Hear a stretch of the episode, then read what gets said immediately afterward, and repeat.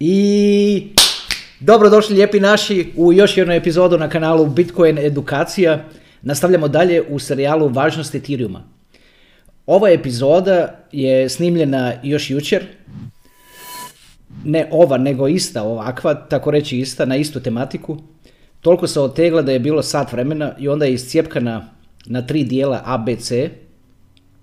Sve je urađeno, editing urađen, uploadirano na YouTube i sinoć u dva piše još da, da traje još sat i pol da se završi processing, odnosno uploading i processing i, i ja si onako, ajde stavit ću si alarm pa ću, pa ću dignut ću se da kasnije kliknem na publish i mislim si, ajde, neće mi trebati alarm, dignut ću se ovako samo od sebe i ne digne se. Probudim se u 8 ujutros, jutros i ajde, prije nego što kliknem na publish, da odgledam epizode još jedan put.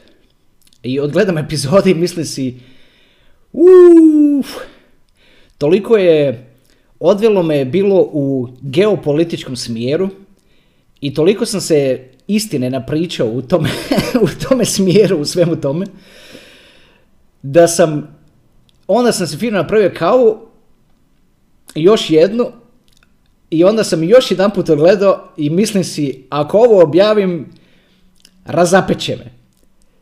I ne objavim, nego samo delete, delete, delete, sve tri epizode delete. I evo me snimam ovu novu, ne znam koliko će ova dugo trajati.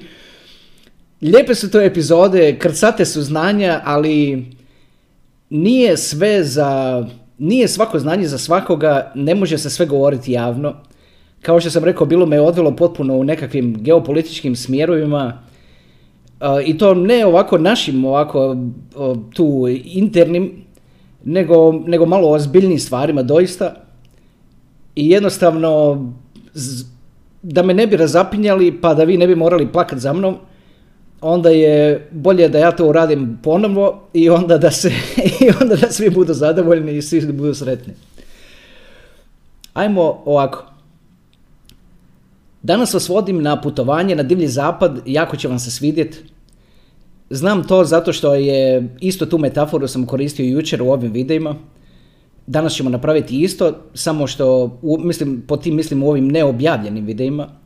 Isto ćemo to napraviti i danas, samo što se nećemo doticati tih eh, voda koje, za koje neki ne želi da budu, da se o njima javno priča.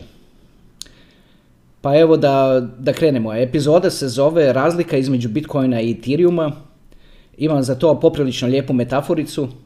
Tako da molim vas, otvorite mozak, kreirajte mentalne slike, a ja ću vas ovako riječima malo po malo voditi i kroz te riječi i kroz tu metaforu i kroz tu cijelu priču, kad dođemo na kraj toga će vam biti više nego jasno zašto je Ethereum drugačiji od Bitcoina i u čemu je ta njihova razlika, u razlika najveća između, ne, ne najveća nego doista razlika između Bitcoina i Ethereuma. Ovako, zamislite si da ste na divljem zapadu i da živite u onoj kući napravljenoj od trupaca od drveta i da ste na nekoj farmi, malo udaljeni od grada. I vaša normalna rutina, da biste imali svjetlo po noći, vaša normalna rutina je da recimo jedanput mjesečno kad se ide do grada onako s malom kočicom, da se dolje u gradu kupi desetak litara petroleja, da biste to mogli staviti u petrolejske lampe. Imaju one što se nose vani kao fenjeri kad se ide po drvo ili šta već, po drva, ili neki kažu feral, a imaju i unutarnje lampe, one koji za sebe imaju ono manje, malo ogledalce i onda da, i onda da, da ima tako reći duplo više svjetlo. Ne baš duplo, ali više svjetlo. I zato što je sad taj petrolej vremenom malo po malo postao jeftiniji, izašla je firma Standard Oil, koja je sve to standardizirala, sigurno je, možeš zapaliti te, te lampe, dvije, tri, tako reći, ako možeš čitati knjigu, imaš puno svjetla, i zadovoljan si s tim, odrastu si s tim i navikne se čovjek i na taj miris i na cijelu, na cijelu taj cijeli štimung što dolazi s tim. I zamislite sad, jedan dan dođu neki ljudi i kažu, ej, izašla je struja i možemo ti mi sad dovesti struju. pa da onda ne moraš koristiti više ove petrolejske lampe. I onda reakcija ti bude, pitaš pa je li ta struja besplatna i to? Kao ne, nije besplatna, mora se plaćati. Pa dobro i zašto bi onda ja prešao na struju? A oni ti kažu, ma da, ali struje može puno više, nije struje ne, nije, struje ne samo da sija, struje može puno više. Onda ih pitaš, šta više može? Oni kažu, ne možemo ti sad reći šta može, ali može svašta. I pomisliš si, čuo si za tu struju, tamo još čak i piše po novinama, objavljuju se nešto, neki članci da je to opasno, da se od toga može poginuti i svašta i, i pokazuju nekakve kako ubijaju slonove sa tom strujom i, i druge životinje, imaju slike po novinama. Jednostavno si istraumatiziran od toga i sad očekuje se od tebe da, da staviš struju. I jednostavno ne vidiš u tome, ne vidiš u tome prednost. E to se dogodilo i Tiriumu kad je izašao. Većina ljudi nije u Ethereum prepoznala što Ethereum može. U ovom poređenju, ovaj petrolej i ovaj standard, standard oil, to bi bio Bitcoin. I baš se evo tako potrefilo da se baš ta firma zvala Standard Oil i baš se sad potrefilo da je Bitcoin postao standard u kriptovalutama i standard za digitalno zlato. Ali onda prođe malo vremena, pa onda netko tamo vani kaže i da je izašao nekakav, da neko priča da će se sad uskoro napraviti da na struju možeš spojiti nešto i da će se to nešto zvat bušilica i da, i da možeš praviti rupe u drvetu. Da ne moraš više onako vrtiti svrlo, ručno. I pomisliš si, uh, kako super. Baš lijepo. I krene se ta malo po malo struje sviđati. To su te prve, prve stvari kad je Ethereum krenuo pokazivati svoju snagu. Ethereum je u ovom poređenju, naravno, ta struja. Zato sam u prošloj epizodi ostavio jedan, jedno malo sidro kad sam rekao da, da me ona cijela priča s Vitalik Buterinom podsjeća na Teslu. Mada taj njegov životni put uopće ne sliči životnom putu Teslinom. Tako da ste se možda čak upitali zašto je to posjeća na Teslu. Evo zbog ovoga. Jer taj Ethereum se tako lijepo može usporediti sa strujom. Zato što pruža toliko puno različitih načina korištenja, što se na engleskom kaže use cases. Ako do sad ne znate slučajno taj termin, molim vas zapamtite use cases, znači načini korištenja.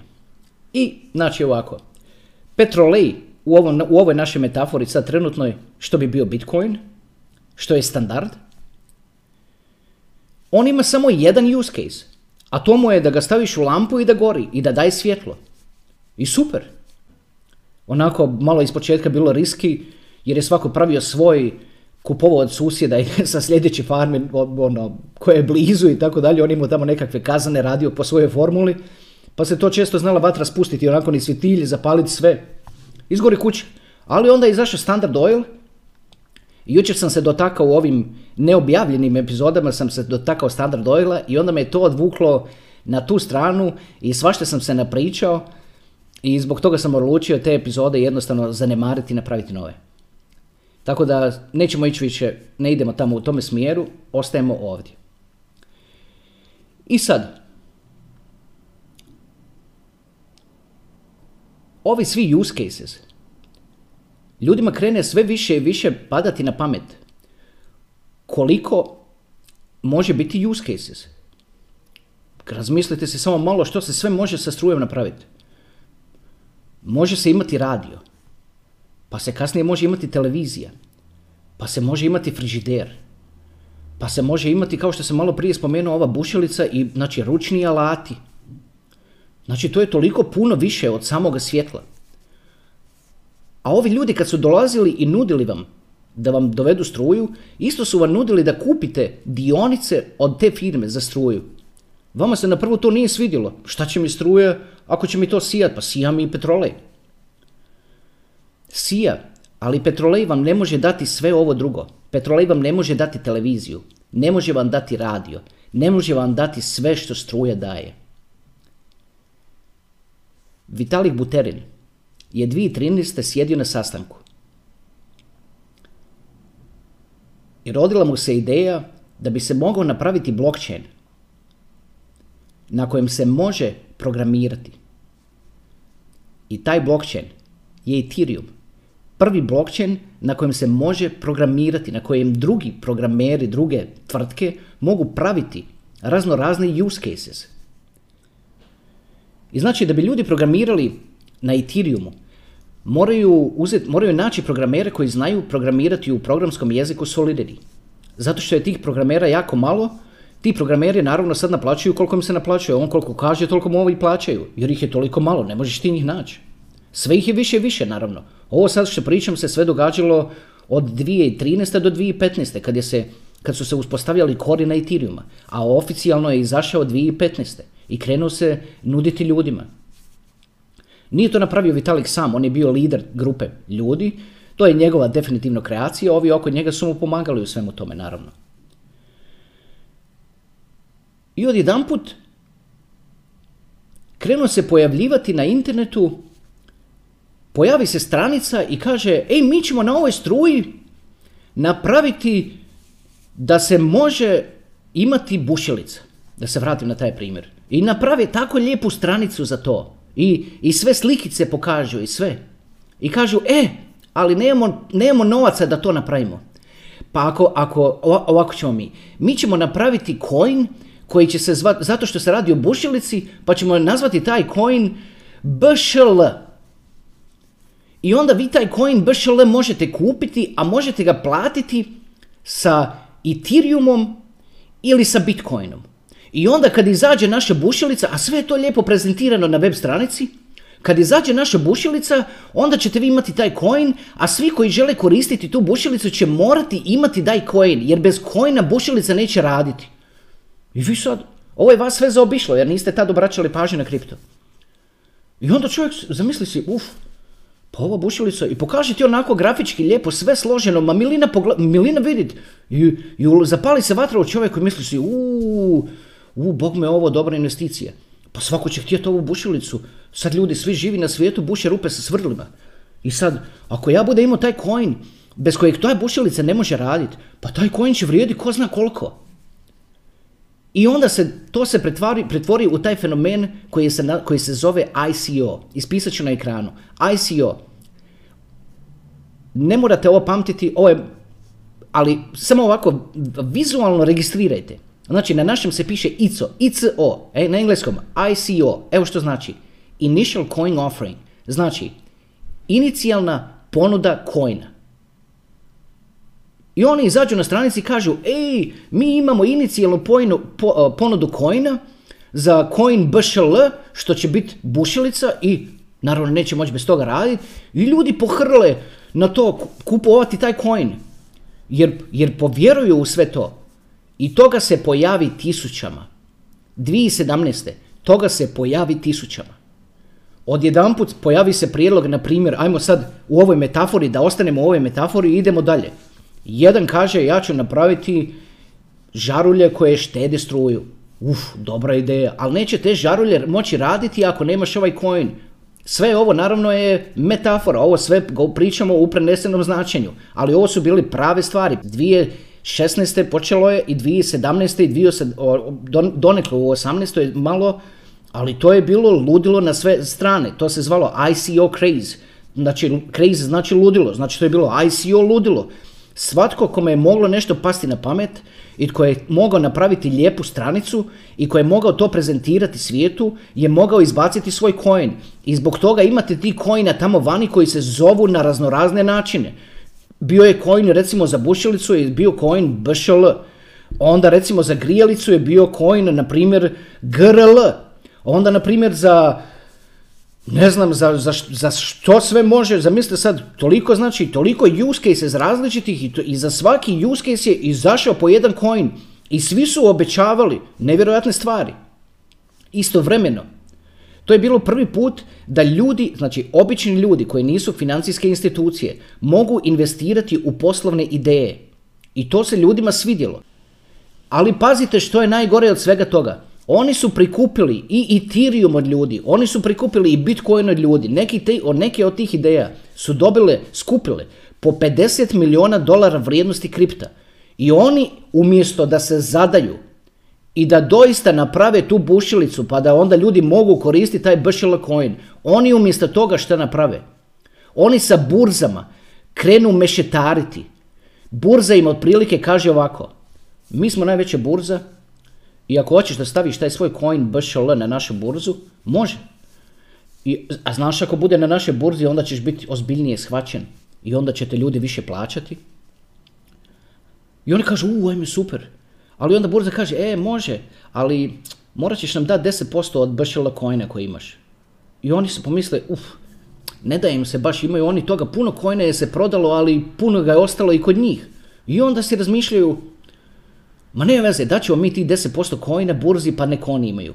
A pazite onda šta burza napravi. Burza uzme 10% coina i ima ga. I ljudi svi koji vjeruju u BŠL coin krenu tamo na burzu i krenu ga kupovati ko ludi, plaćajući za njega u Ethereumu ili u, ili u Bitcoinu. I dođe taj coin na vrijednost recimo da zaokružimo broj da vam bude za lakše za razumjeti na dolar. I jedan dan burza samo ono vidi došla na dolar, a oni imaju toga možda buban broj 100 miliona coina i on samo zvek jedan dan pu, proda sve odjedanput.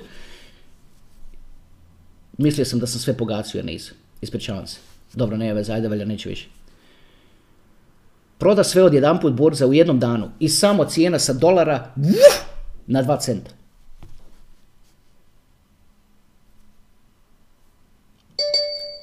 To vam je bio taj craze, ICO craze. A onda pored, morat ću ovo gasiti, pričekajte samo malo, oprostite zbog ovoga klikanja, jer ako sad nastavi dalje, a, jer mislio sam da sam ugasi, sve sam pogasio, ovo nisam očito. Evo ga ugašeno. To vam je bio ICO craze. I onda su neki podsvjesno krivili Ethereum za takve stvari.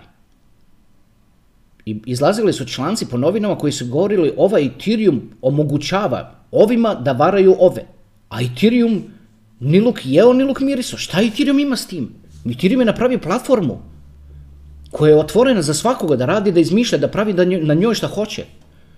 Ajde da su oni to pravili, ma to bi bilo sasvim ok. I, i bušilica je super, i, i, i ledica je super, i, i ledice u bojama su super. Sve su to bile ideje, sve je to super. Ali ovi idioti to nisu ništa napravili. Umjesto da krenu raditi na proizvodu za koji su prikupili novac, oni su krenuli mešetariti s burzama. U 99% slučajeva. I onda on, burza, kao što sam malo prije rekao, burza proda 10% kojina u jednom danu, u jednom trenutku jer je došao do dolara. I dobije od njega od dolara pa krene ide, cijena ide prema dolje do 50 centi. Znači ima recimo 10 miliona kojina proda od dolara do 50 centi, prosjek je 7,5, znači burza profitirala u jednom danu 7,5 miliona dolara. Od jednog nekakvog tamo bršala kojina, a ima ih 350 u tim trenucima. Možda je sad vama, kad razmišljate o svemu ovome i gledate unatrag, možda vam sad, sad ovo mislite, pa zašto su ljudi se pustili da im to napravimo? Kako se nećeš pustiti ti kad si u tome, to kad traje? To kad traje i kad čitaš i kad gledaš sve to. Ti ne, zna, ti ne znaš da te u stvari, da onaj tamo idiot neće napraviti tu bušilicu. Ti vjeruješ kretenu da će napraviti bušilicu i da ta bušilica neće moći raditi bez, bez bršela kojna koji ti imaš. A on umjesto da se zada i da napravi bušilicu, on ode i krene mešetariti sa deset burzi. I svaka ga burza pita za coin. Na ova jedna najveća koja počinje s B, da ne spominjem ime. Pa ta najveći exchange koji počinje sa slovom B, Lik je postao milijarder, vlasnik toga, u roku od šest mjeseci. Aj mi sad recite, je li normalno da neko postane milijarder u roku od šest mjeseci? Jedno je napraviti nekakvu firmu pa da ta firma onda malo po malo nakon deset godina pa čovjek milijarder, pa ajde dobro milijarder. Ovo je milijarder u roku od šest mjeseci, pa kako to, može, kako to moguće? Na čiji je to trošak? On postao milijarder. Čije čije je to milijarda? A ovi ljudi jadni koji su vjerovali u Bšela coin i njima slične, imaju taj coin, platili za njega ko za suho zlato, jer su vjerovali u ideju, I dok ga je jedna burza izmaltretirala i tako izmešetarila i dok, su, i dok su ga ovi koji su ga puno imali jer su ga oni napravili inicijalno, umjesto da prave, ponavljam, umjesto da prave tu bušilicu koju su obećali praviti, oni se zadaju ove vode i krenu to mešetariti. I to su svi živi tako napravili, tako reći, 99% firmi. Vrlo su rijetki koji to nisu napravili. I koji su od tih ICO novaca koji su prikupili, koji su u stvari, koji su, koji su napravili proizvod koji su obećali. Jedan od rijetkih use cases koji, koji doista lijepo radi su stablecoins. Stablecoins, da ne pravim zasebnu epizodu za to, zato što je toliko jednostavno za shvatiti. Stablecoins su, coin, riječ stable znači stabilni. Znači to su coini koji su uvezani na dolar, većinom na dolar, u, u nekim slučajevima na euro i, i, i, i druge valute. I sad, oni ovako funkcioniraju. Negdje neka tvrtka u Americi, na primjer, ne na primjer, tako to funkcionira. Tvrtka u Americi kaže, ako nam daš milion dolara, uplatiš na račun, mi ćemo ti dati milion ovih kojina.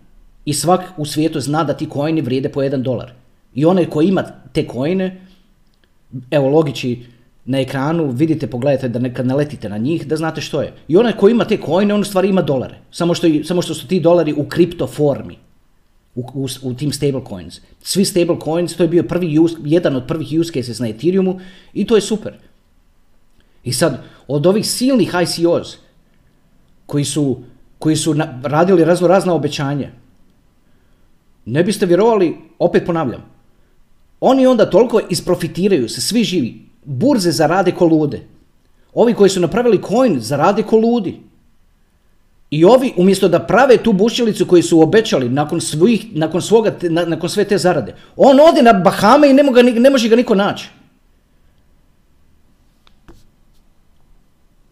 I što to onda napravi cijeloj industriji kripto? Onda ljudi gledaju sa strane i kažu to je sve prevara.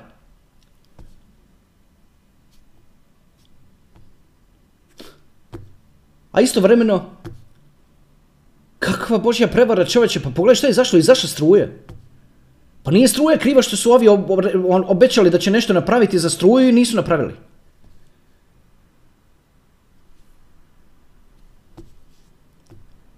Ali, što se pozitivno dogodi u svemu tome? A to je da je veliki broj, ovo se sve događalo tokom od recimo onako baš velikim intenzitetom. Od, od sredine 2017. pa do proljeća 2018. To su se bacale pare na ICO-ove na sve žive strane. I ICO-ovi su znali skupiti 30, 40, 50 miliona u roku par tjedana. Na, na nekakva obećanja. I vrlo rijetki su od toga doista napravili proizvod koji se može koristiti. A puno ljudi je izgubilo, jer su držali kojne, kao što ovaj, ovaj metaforički BŠL za bušilicu govorim, imali su takvih kojne je bilo 300, 400, 500 i više u stvari. I onda su ljudi držali te kojne u vjeri, vjeruju, vjeruju u poslovnu ideju, ali ne zna onda onaj tamo što u stvari treba da se fokusira da pravi bušilicu, da on u stvari mešetari s burzama i daje, ovoj burzi daje 5% kojina, ovoj daje 10 koliko, koliko ga pitaju jer zna. Čim coin izađe na burzi, nekoj nekoj prepoznatljivijoj, odmah coin dobije na kredibilitetu. A kad dobije na kredibilitetu, skočimo cijena. Čim mu skoči cijena, on uzme svojih 5 milijuna coina i vuf, proda. I kad proda, onda vidite pad cijene. I jadni ljudi sjede doma i samo stresiraju, srce im se lomi oko toga. Što coin koji imaju, jučer vredi dolar, sad vredi 2 centa. I tako, gore, dole, gore, dole. Izmorilo svi živih. I emotivno, i financijski, i sve živo.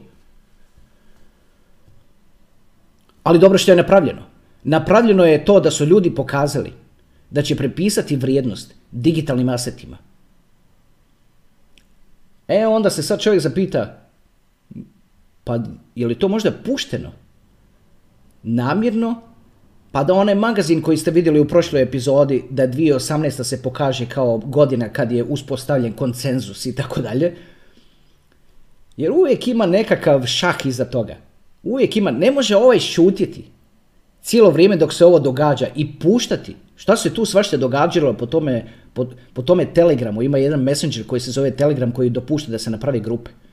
Šta se tu sve dopuštalo? A sve što se trebalo i koliko, i koliko prevara. A sve što se trebalo napraviti jednostavno, to, to je toliko simple. Znali bi ljudi doći na taj Telegram, otvoriti grupu, staviti, staviti sličicu od, od, od, od nekoga, od neke osobe ili od neke, od recimo Bšele Coina i napisati Bšele i reći to smo mi i pošaljite nam ovdje ITER i ovi su to dopustili, a sve što je trebalo napraviti je jednostavno reći algoritmu ne dopuštaj dvije iste sličice na jednom username.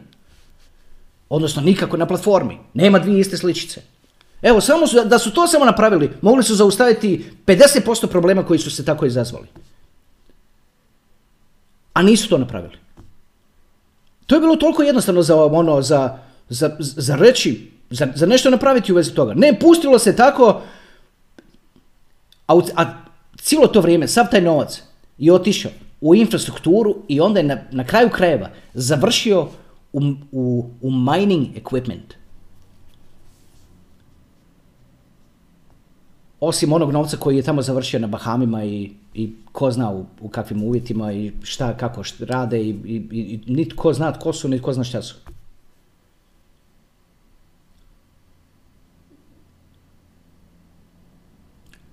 Malo se otekla epizoda, ajde da nam ne ide preko 30 minuta. Mislim da ste, da je ovo više nego dovoljno da ste shvatili obećanja koja su se pravila u tim ICO-ovima i onda izazove, što je najgore, izazove toliko, toliko muke kod toliko ljudi, a ti ljudi su stvarni ljudi, ti ljudi imaju obitelji, to su stvarni ljudi koji imaju prijatelje i onda ih njihovi prijatelji vidu, vide i upiru prstu njih i smiju im se. I govorim da su idioti jer su vjerovali u tamo nekakav kripto. Primaknem se ovako malo po malo, krenemo ovako ali malo po malo primaknem se bliže kameri, kao gledam ovo svjetlo kao da vas vidim kroz ovo svjetlo. I, onda, i, onda, I onda se primičem. Tako da, ali ovoga, promijeni se i boja kože i, i, i sve. Tako da moramo ono malo iskontrolirati to. Dobro. Znači, ovo je epizoda, ja mislim da, evo, mislim da je, ako, mislim da je, da je dobro objašnjeno. Ispod 30 minuta smo, završavam, evo, to je to. Hvala vam puno, pa se vidimo.